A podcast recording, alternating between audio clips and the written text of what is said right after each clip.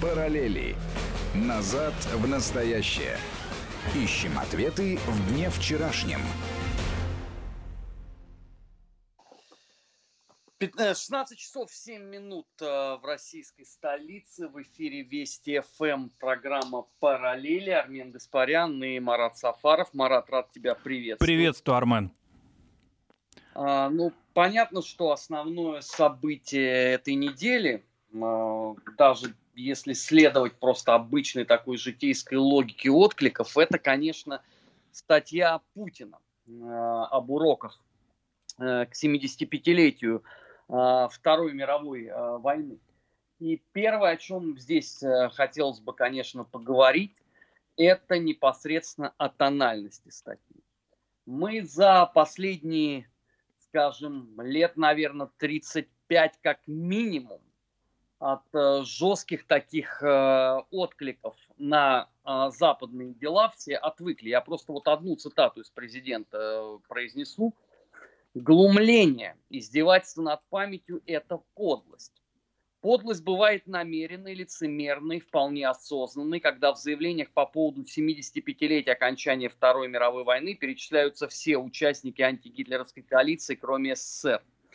Подлость бывает трусливой, когда сносят памятники, воздвигнутые в честь борцов с нацизмом, оправдывая постыдные действия лживыми лозунгами борьбы с неугодной идеологией и якобы оккупацией. Конец цитаты.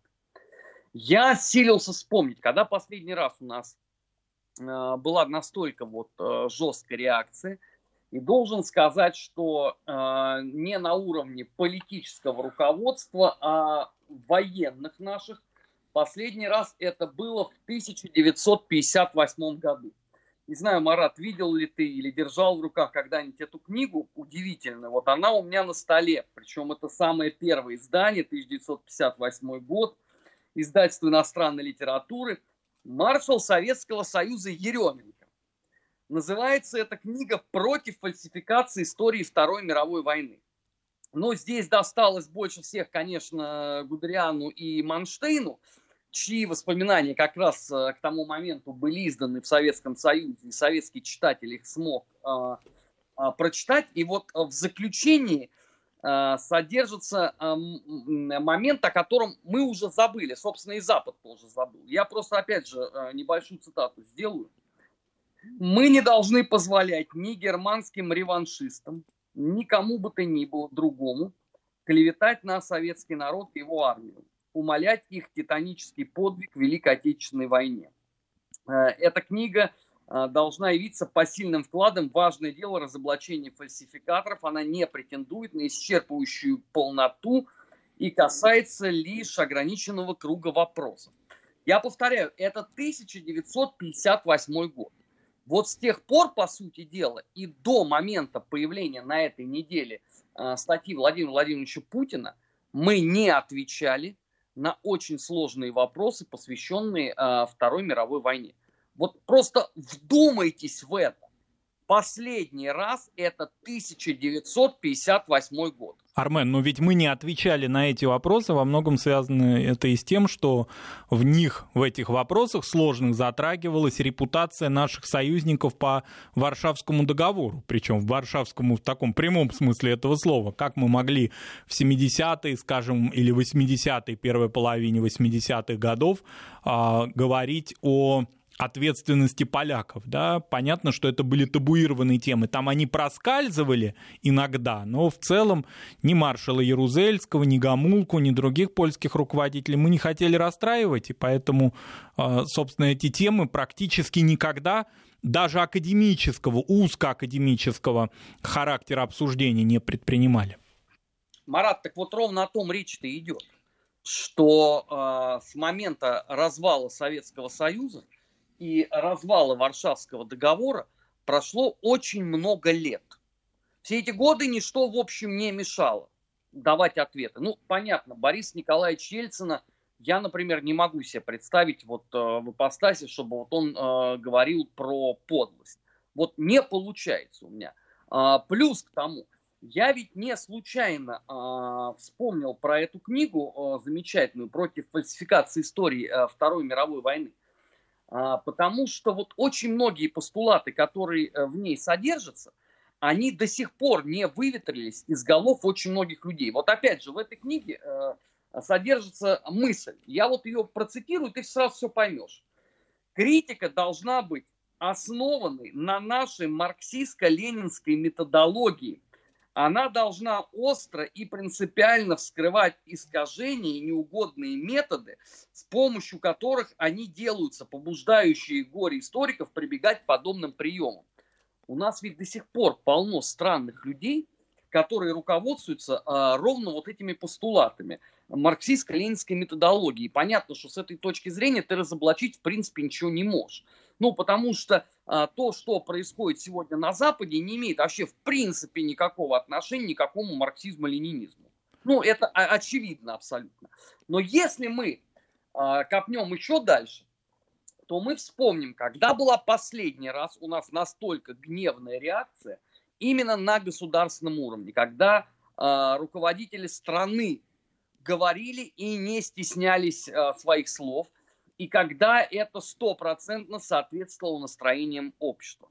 Я имею в виду, это э, знаменитое, печально знаменитое, естественно, в нашей стране э, убийство советского дипломата Вацлава Воровского. Да, Армен, я когда, я тебя перебью, я когда прочел у тебя в Твиттере э, вот эту параллель, да, историческую, я подумал, ну, прям Армен хронологически загнул, да, почти 90, сколько, 5 или даже 97 лет назад, да, эти события, 23-й год Лозана. Да, да. Понимаешь, самое-то э, удивительное здесь состоит в том, что тот вот э, процесс, его еще иногда в Европе ведь называют э, процессом Абера. А, это знаменитый э, швейцарский адвокат, который, собственно, а, дело об убийстве советского э, дипломата превратил в суд над коммунизмом. И он в своей речи открыто об этом говорил. И потом даже этот процесс они станут называть э, в Европе Европа против большевизма. Так ведь, по сути дела, сейчас ровно то же самое и происходит. Сейчас Европа против России которая оправдывает э, абсолютно лживыми лозунгами э, и постыдными поступками борьбу с неугодной себе идеологией, условно, это можем ее назвать там э, русским миром или русской цивилизацией. Здесь поразительнее это всего то, что вот казалось бы, да, убийство Воровского. В Москве улица есть в честь Вацлава Воровского. А, но я подозреваю, что если сейчас там пройти и спросить вообще, в честь кого она названа, мало кто скажет. Этому событию посвящались статьи. Была книга в ЖЗЛ. А, этот сюжет был в массе там документальных фильмов. Но оказалось, что даже это у нас не выученный урок. Не, ну я могу еще это, понимаешь, понять там с точки зрения uh, ушедшей давным-давно на суд Божий русской иммиграции. Там Э, Конраде, Полунин, это уже там события давно минувших дней. Но у нас ведь на этом поколение росли, на, а, условно, истории Воровского. И выяснилось, что мы тоже не совсем это знаем. Вот, э, на мой взгляд, здесь самое важное, э, это даже не появление статьи самой по себе в честь 75-летия разгрома нацизма, где Путин достаточно подробно на очень многие вопросы отвечает. Мне кажется, а, а, главное здесь для нашей страны состоит в том, что президент начинает нам напоминать о собственной гордости, о том, что у нас должна быть собственная память. Потому что статья-то это она в основном ориентирована, понятное дело, на западного читателя. А, потому что я подозреваю, что ну, подавляющему большинству наших сограждан не надо объяснять, что такое блокадный Ленинград, не надо объяснять, что такое э, Невский пятачок, не надо объяснять, что такое э, Пискаревское кладбище. Для западного читателя, конечно, э, все это мало понятно. Тем не менее, Но... Армен, вот я считаю, что очень важная идея для нашего читателя – это напоминание нашим президентам о Ржеве поскольку эта тема, трагедия Ржева, а, жертвы Ржевской битвы, значение Ржевской битвы в а, истории Великой Отечественной войны на протяжении десятилетий да, оставалось, мягко говоря, в тени других событий по ряду причин. И вот э, за последнее время очень многое делается э, с точки зрения того, чтобы не только да, монумент, вот, который в Ржеве возводится, и фактически он открывается, да, и кроме того, документальная информация о Ржевской битве, она начинает как-то наполняться, э, наполнять собой и учебную литературу, и монографии стали выходить, и в Твери местные историки много об этом говорят профессионально. Вот мне кажется, я э, посчитал для себя, что очень важное напоминание именно для аудитории нашей страны, для наших читателей, это Ржев помимо других фактов, которые связаны с внешней политикой, с предвоенным периодом, ну вот для меня как-то мне очень было близко, что вот этот сюжет, э, в том числе вот связанный с историей моей семьи, с Зубцовым, который рядом с Аржевым, за это огромная благодарность нашему президенту, потому что этот сюжет, ну, мягко говоря, именно мягко говоря, на протяжении послевоенной советской истории по ряду причин, в том числе связанных с репутациями военноначальников, мы это знаем, и то, что многие из них начинали свои мемуары вдруг внезапно с каких-то других событий, пропуская Ржев. Вот это событие, мне кажется, очень важно, что о нем президент напомнил. Ты знаешь, а это вот момент, который я, наверное, никогда не пойму. Потому что, ну, не является секретом, что в Советском Союзе был э, своеобразный культ замечательного поэта Твардовского. Его там Василия Теркина цитировали прям страницами. Но тот же самый э, Твардовский, э, извините, написал очень проникновенные строчки. Я вот даже постараюсь их по памяти сейчас процитировать. Не знаю, на, надеюсь, что вот помню до сих пор. Э, Фронт э, горел не стихая, как на теле рубец. Я убит и не знаю, наш ли Ржев, наконец. Удержались ли наши там на Среднем Дону – этот месяц был страшен, было все на кону. То есть у нас вот что такое Ржев, по идее, должны были бы знать. Да, потому что, ну, об этом сам Твардовский написал, и э, этот образ, он действительно э, врезался в память. Вот это фронт горел не стихая, как на теле рубец. Но выяснилось, что прошли годы, и Ржев, который еще э, отдельные историки, да, они даже называют там малым Сталинградом, Хотя я категорически против э, подобного э, рода сравнений. Вот, на мой взгляд, э, Сталинградская битва, она одна такая.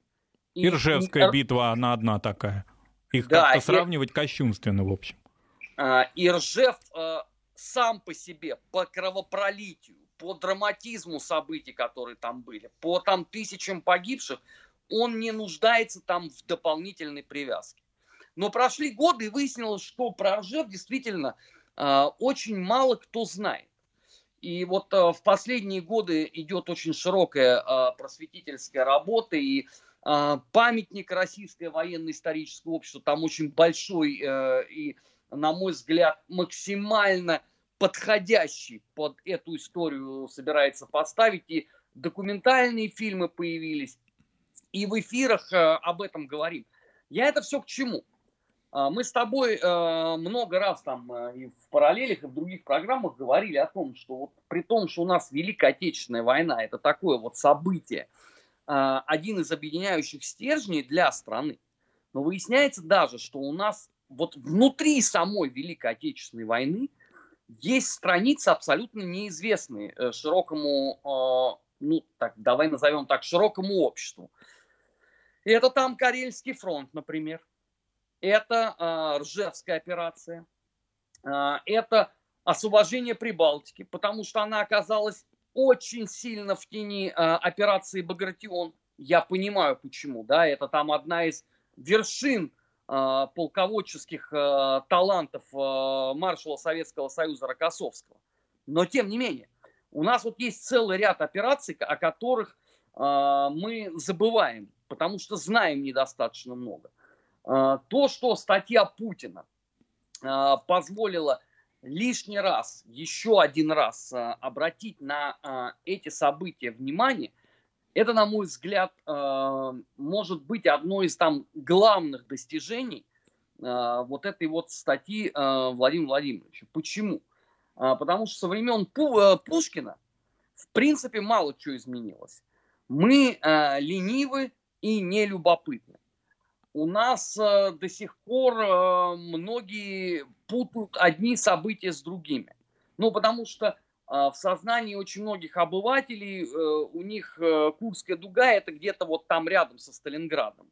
Ну, наверное, там пригород какой-то. Где-то, в общем, очень близко было. Блокада Ленинграда идет иногда почему-то в привязке к битву за Москву, хотя это абсолютно разные события.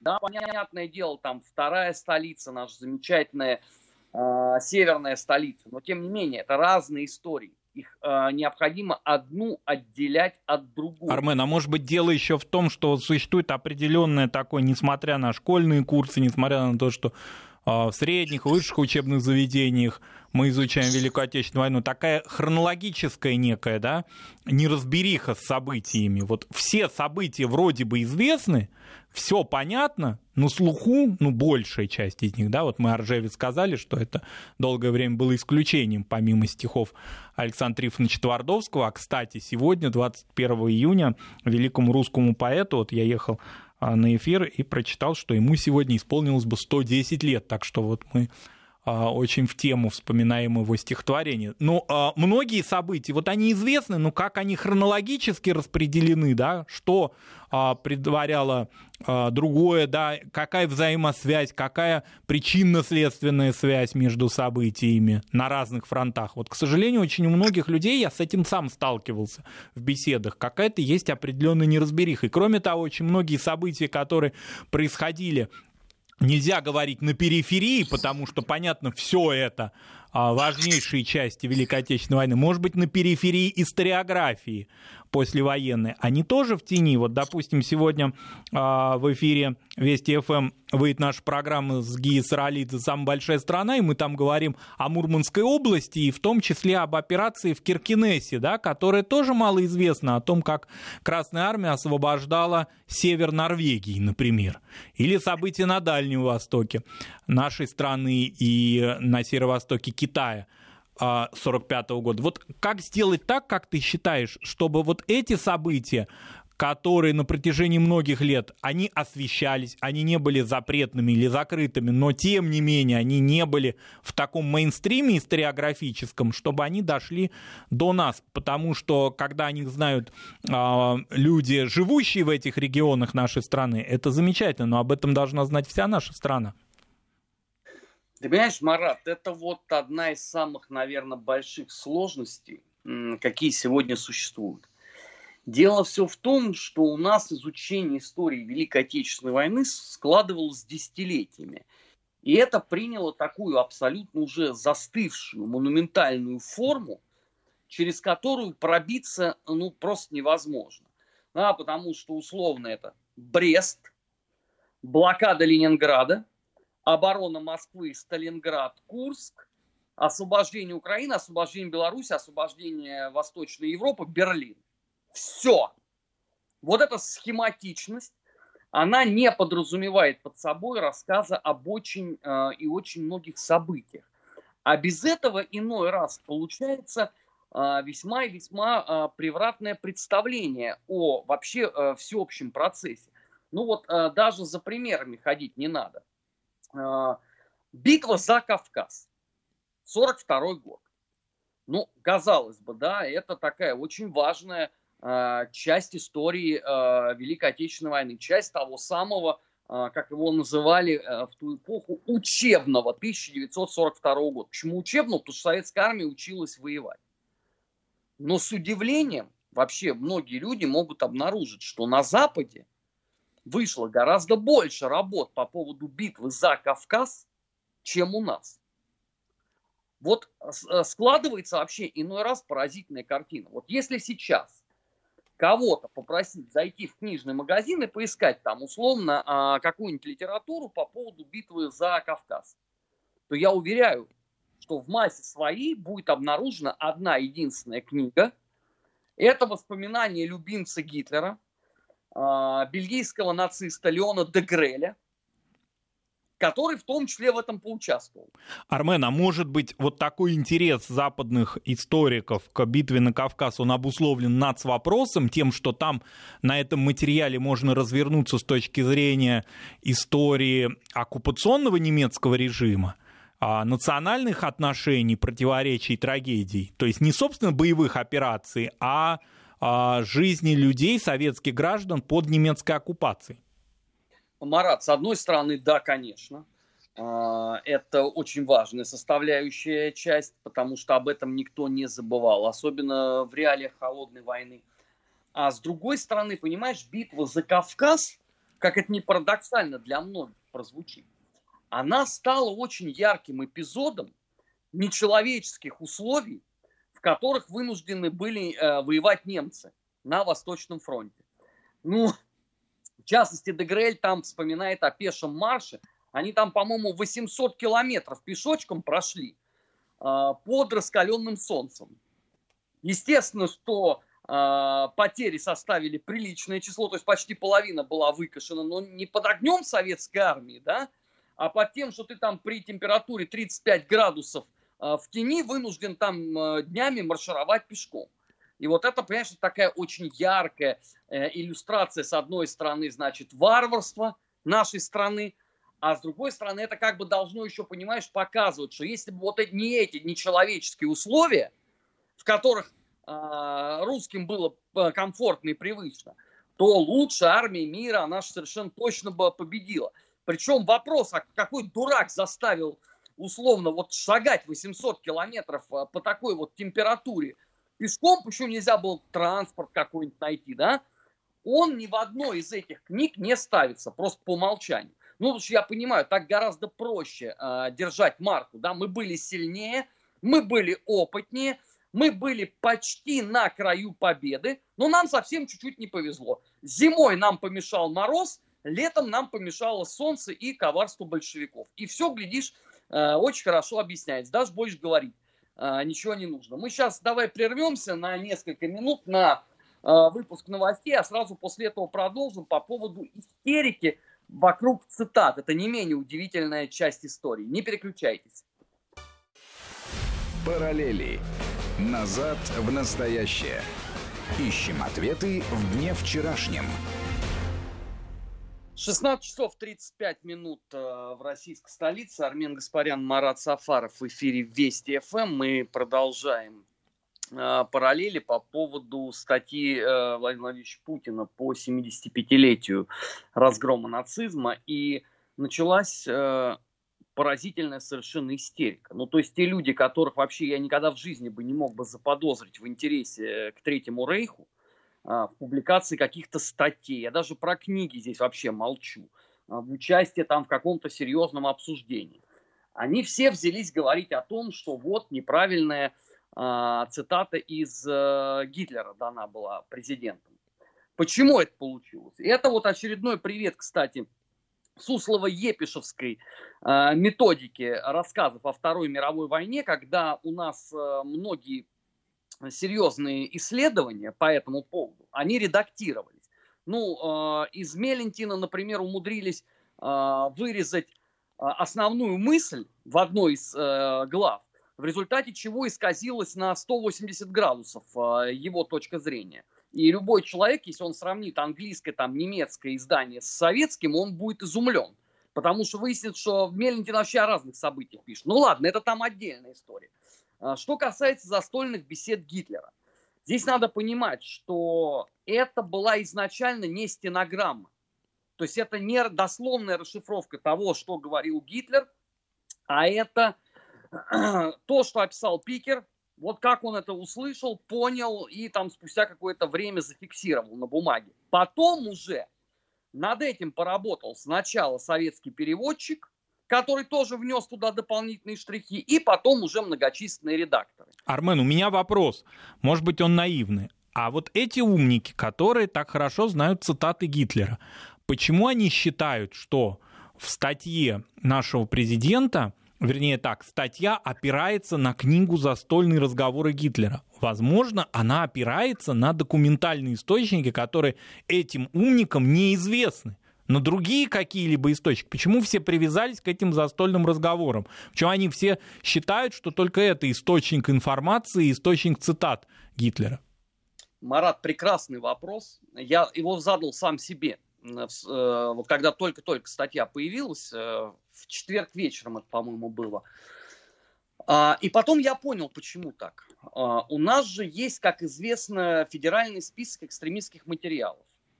И одно из изданий э, застольных бесед, по-моему, издание 99 -го года, оно туда было включено. И это же понятно, откуда истерика, да, показать, что вот, а вы пользуетесь тем, значит, что там запрещено и так далее. Хотя, извините, другие издания совсем не запрещены. Ну так, это просто к слову.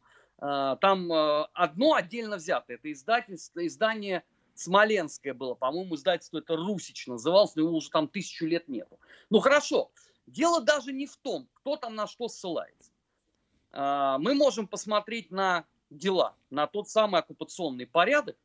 И давайте посмотрим, даже пока не затрагивая фюрера Великогерманского рейха, чтобы потом не говорили о том, что мы там вот э, занимаемся его апологетикой. Я предлагаю поставить очень простой эксперимент, тем более, что вчера нашему коллеге Владимиру Соловьеву в рамках Соловьев Лайф вечернего я это обещал сделать. Я сказал в эфире, что я готов потратить время и выписать цитаты лидеров Третьего Рейха, которые, собственно говоря, подтверждают то, о чем написал Владимир Владимирович Путин. Поощрять, то есть любую форму разногласий и раскол в отношении народов России. Итак, начнем. Начнем с идеолога немецкой национал-социалистической рабочей партии. В дальнейшем он станет рейхсминистром по делам восточных территорий, а, главного специалиста по межнациональным отношениям. Наш с тобой любимая тема, Марат. Это Альфред Розенберг. Итак, этот человек написал, мы стоим перед выбором посредством жесткого и одинакового для всех обращения сделать врагами 120 миллионов человек или посредством разделения сделать впоследствии половину своими помощниками. Пожалуйста, это вот ровно то, о чем пишет Владимир Владимирович Путин. Дальше идем. 16 июля 1941 года. Ставка фюрера. Секретный документ э, в шапке несет имперская важность это о национал-социалистической политике в России. Выступает сам Гитлер. Вот что он говорит. Подручнее разделить гигантский пирог, чтобы, во-первых, мы господствовали, во-вторых, управляли, в-третьих, эксплуатировали. Из вновь приобретенных восточных областей мы должны сделать для себя райский сад. Тот же самый вопрос. Извините, а чем это отличается от того, о чем э, рассказал Владимир Владимирович Путин вам? Дальше идем. Рейхсминистр продовольствия и сельского хозяйства Герберт Бакки. Это еще более удивительный персонаж, он совершенно знал русский язык. Русскому импонируют только действия, всегда хотят быть массой, которой управляют. Еще раз, третий раз задаемся вопросом, да, чем это отличается от того, что говорил Путин. Рейхсфюрер СС Генрих Гиммлер. Восточные народы могут помочь нам, лишь если мы будем использовать их представителей поодиночке. Еще раз напоминаю слова президента, а, который ссылается на Гитлера. Наша политика в отношении народов России должна заключаться в том, чтобы поощрять любую форму разногласий и раскола. Дальше идем. Рейхсминистр народного просвещения и пропаганды тысячелетнего рейха, доктор философии Пауль Йозеф Геббельс. Русский – это не народ в общепринятом смысле слова, а сброд, обнаруживающий ярко выраженные животные черты. Теперь подводим под этим черту. Значит, если бы условно всех вот этих мнений не было бы, да, была бы там одна отдельно какая-то взятая цитата, с которой можно было бы спорить, еще бы она бы там не соответствовала практической реализации этого всего, здесь э, был бы условно некий э, предмет для обсуждения. Да, ну вот такой, знаешь, такая яркая параллель. Вот идет уже на моей памяти лет, наверное, 30 как спор о том, почему добровольческая армия Корнилова не брала пленных э, в кубанском ледяном походе. То есть как только там в эпоху перестройки это все стали публиковать, этот вопрос стал. Вот 30 лет идет полемика. Стороны приводят друг другу документы и свидетельства и никак не могут прийти э, к общему знаменателю, потому что э, перед ними не история важна с этой точки зрения, а идеология. Но здесь-то все предельно ясно опубликованы тысячи документов на всех языках мира по поводу того, что именно считали нацисты по отношению к народам России. Ну, тогда в данном случае Советского Союза. Да? Мы не будем это сужать э, для, э, условно, там, выделения одной страны, потому что э, сегодня известная киевская общественная деятельница Мирослава Бердник, она опубликовала у себя приказ Гитлера о тотальном уничтожении при отступлении всего населения Украины. Просто для понимания. То есть э, в данном случае речь идет о таком э, глобальном явлении. Ну и представления нацистов о восточных народах всем хорошо известны, восточных народах Советского Союза, о народах Кавказа. То есть здесь никаких особых-то отличий нет в расовой политике. Есть детали, но тем не менее отличий существенных нет. Да, я с тобой абсолютно согласен. Вот отсюда возникает вопрос, ребят, а вы вот о чем спорите? О том, сколько именно надо было э, население э, Советского Союза истребить? Или вы пытаетесь доказать, что э, среди планов нацистов э, таких свидетельств не было? Ну, это достаточно странно. Ладно, вам там могут категорически не нравиться э, монографии или сборники документов, которые выходили в эпоху Советского Союза. Ну, потому что к ряду из них действительно можно предъявить там определенного рода претензии. Окей, не вопрос. Но сейчас 2020 год. А, можно даже не бумажные книги покупать, а электронные. Крупнейшие мировые реселлеры, пожалуйста, день в день э, позволяют тебе э, знакомиться с основными историческими новинками. Я вот э, достаточно часто так и поступаю, потому что, э, ну, иной раз ждать э, хорошей э, книги в бумаге, э, ну, в наших особенно нынешних условиях с пандемией, но это ты устанешь просто. Ну, это, это нереально. Э, гораздо проще заказать ее э, и получить ее через две минуты э, в электронном виде и посмотреть. Так вот, на Западе все вот это издано в невероятных количествах. Пожалуйста, читайте там дневники Геббельса, э, дневниковые записи э, того же Розенберга – существует а, вообще замечательный э, совершенно источник. Я, кстати, очень жалею, что он не издан у нас. Он, это называется рабочий календарь рейхсфюрера СС. Ну, то есть, вот помнишь, да, вот эти столы да. большие, на них вот эти перекидные календари стояли.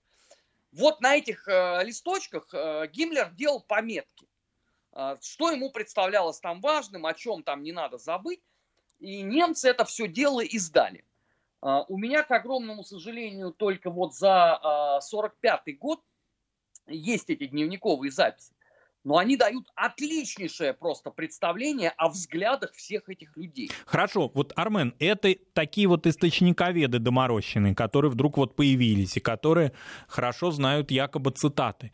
Их цель какая? Это вот как-то размылить содержание статьи, вот какие-то акценты на другом на чем-то сделать, так, чтобы люди не сведущие, не знающие, не имеющие опыта чтения книг посвященных Второй мировой войне и э, расовой теории, да, и вообще нацизму, не знающие, что это, ну так, в общих чертах, чтобы они поверили вот их точки зрения и таким образом как-то сбавить э, значение статьи. Вот такую цель они преследуют. Причем интересно, что это люди, несмотря на то, что статья в основном, да, в большей степени рассчитана на зарубежного читателя, эти источниковеды появились у нас в стране, в наших соцсетях-то. Да, что характерно, ты знаешь, я пока вот не встретил э, на Западе э, подобного рода вопли о том, что все это не так. Э, там не согласны с претензиями очень многими. Владимир ну там прибалты сразу начали выступать, это все закономерно. Конечно. Да, но они, понимаешь, они не занимались источниковедением. Их это вообще не парило, да, они там концептуально не согласны. А для чего это делается очень просто. Потому что нужно потопить весь вот этот вот разговор – в пустопорожних вот этих вот э, э, баталиях по поводу того, кто чего и когда писал. Потому что это же на самом деле проверяется невероятно просто.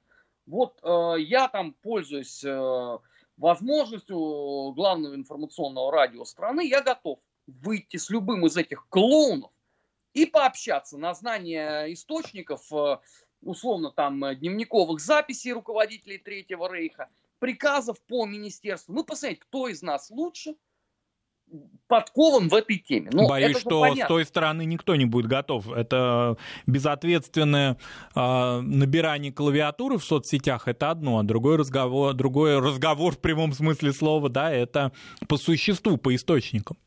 Так вот в этом-то, понимаешь, состоит здесь э, в данном случае сермяжная правда. Им надо этот разговор перевести в другую плоскость. А, неправильная цитата, хотя она вообще ничего не добавляет и не убавляет. Там вместо этой цитаты можно поставить любую другую. Фюрер, я просто открою им большую тайну. Фюрер наговорил столько за 30-е и 40-е годы. Мы даже не берем там 20-ю эпоху, там становления НСДАП, потому что это э, даже условно Йозеф Геббельс иногда называл там событиями до нашей эры, потому что там же тоже есть деление, да, условно там битва за Берлин, вот они из этого исходят. Но повторюсь, поход. вот эти читатели, э, так называемые горе-читатели, они ведь, видимо, не вычитали другую фразу нашего президента о том, что он опирается в том числе на рассекреченные, недавно рассекреченные документы. И, собственно, этот процесс рассекречивания документов наше Министерство обороны проводит постоянно, да, и публикует эту информацию. Поэтому, если они а, в данном случае вычитали только застольные речи Гитлера, но не знают первоисточников, то это проблемы их, а не а, тех людей, которые по-другому воспринимают этот текст и воспринимают его адекватно. Марат, ты знаешь, у меня большие сомнения в том, вот правда, что эти люди э, до момента появления статьи Владимира Владимировича Путина вообще хотя бы один раз в жизни слышали вот это вот э, стремительное словосочетание «застольные беседы Гитлера». Хотя бы в силу того обстоятельства, что за последние годы эта книга не переиздавалась. То есть ее вот в обычном магазине ты не купишь. Это только в каком-то либо очень крупном букинисте, либо если она у тебя э, сохранилась там э, вот с тех э, самых пор. Рассчитывать на то, что вся эта публика, понимаешь, вот она увидела статью Владимира Владимировича и думает, дай-ка мы сейчас вот источники проверим, что там Гитлер говорил. Но а, просто, понимаешь, э, есть же еще и другие источники. Есть замечательная книга Хавштенгля, очень близкого Гитлеру человека. Она, кстати, у нас тоже издавалась. Ну, тоже, правда, было уже, наверное, лет 15 назад. Есть э, книга Германа Раушнинга «Зверь говорит из бездны» и так далее. То есть а, это все русские издания, я имею в виду. Да, то есть э, источниковая база здесь достаточно большая. Но их это не волнует. Они пытаются доказать, видимо, что э, таких планов не было, что вот это там условно какая-то, знаешь, там отрыжка советского представления. Ну, я просто хочу вот такую, знаете, прямую параллель провести. Нам много лет вот эта же вся публика, э, квакающая, она рассказывала о том, что никакого не было плана ОСТ. До тех пор, пока немцы не нашли оригинал и не показали его. Он же опубликован. Его, пожалуйста, вот любой желающий э, может посмотреть и прочитать. И предмета спора сразу не стало. Заметим себе, да, что сразу после этого больше никто не говорит о том, что Планост фальшивка. Ну, потому что э, его же не наши нашли, а немцы. Они атрибутировали, они доказали абсолютную стопроцентную подлинность. Они признали, да, вот как бы эта историческая э, загадка закрыта. И все. И вокруг плана ОСТ нету э, никаких прыжков и ужимок. Хорошо, если вам там не нравятся застольные беседы, да не вопрос. Можем на них вообще не опираться. Но в конце концов, ведь э, существуют стенограммы заседаний ставки фюрера. Ребят, вы что, об этом хотите поговорить? Ну давайте пообщаемся. Там открытым текстом это все говорилось. А, по той лишь причине, что это же не, не предназначалось для, для молниеносной публикации какой-то, да? Или же есть не менее замечательный источник – это дневниковые записи Геббельса, потому что он ведь очень откровенно в них писал. А, у него же была задача-то какая? Он же там сам а, в своем дневнике об этом пишет, что потом вот на основе этого потомки смогут получить представление о наших мыслях, о наших решениях и там о наших победах. То есть там максимально популярно это все описывалось. Причем там, знаешь, там вот такой Геббельс Геббельсович. А, максимальная такая самовлюбленность, понимаешь, там нарциссизм такой, да, вот это вот там гениальные решения. Почитайте, что он пишет. Он еще более популярно об этом говорит. Ну и в конце концов, слушайте, ну а архив Остминистериума вам совсем никак, да? Ну вот ведомство Розенберга, которое как раз и занималось вот этими всеми вопросами.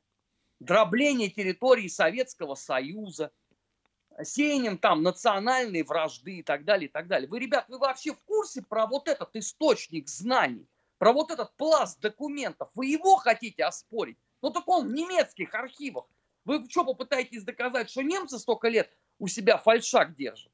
Ну давайте, это будет очень любопытное зрелище. Э, можете сначала на мне попробовать попрактиковаться, потом уже выйдете там с каким-нибудь э, главным научным сотрудником э, Фрайбургского архива будете бодаться. Давайте с меня начните. Докажите мне, что это все не так. Но как ты совершенно справедливо заметил, гораздо ведь проще сидеть в интернете и писать вот эту вот ахинею. Что это вот все не так, этого не было. Это, понимаешь, это из той же серии, как вот эти клоуны, там типа Чубайса старшего. А, постоянно орут, не было никакой блокады Ленинграда, а была осада. Ну, если он идиот, если он даже не понимает, что в материалах Нюрнбергского процесса слово блокада фиксировалось, хотя сам по себе Нюрнбергский трибунал блокаду Ленинграда не разбирал. Но там зафиксировано это слово, сочетание.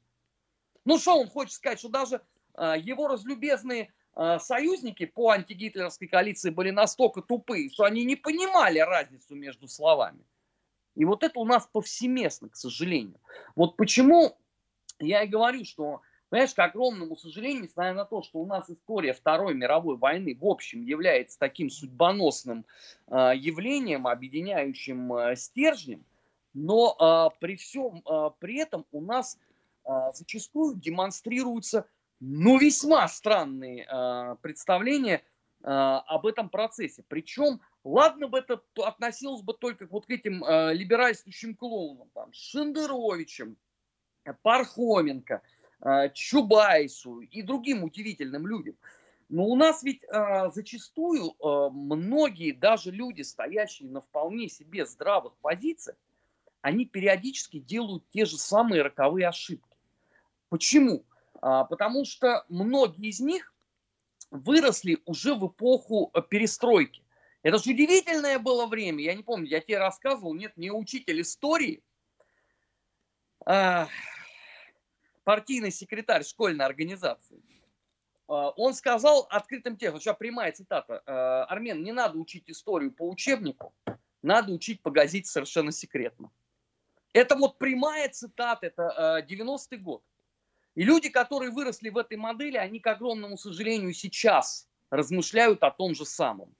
Хотя, казалось бы, пласт знаний существует, бери, читай, анализируй, и все будет очень просто. И тогда не надо будет плясать вокруг э, и блуждать вокруг трех сосен, как то, что некоторые продемонстрировали вокруг э, статьи Путина. Вместо того, чтобы просто прочитать и осмыслить. Это ведь, казалось бы, настолько просто.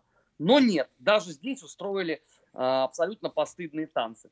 В эфире Вести ФМ была программа «Параллели». Армен Гаспарян и Марат э, Сафаров были на главном информационном радио страны. Впереди вас ждет выпуск новостей. Не переключайтесь на Вести ФМ. Всегда интересно. «Параллели. Назад в настоящее». Ищем ответы в дне вчерашнем –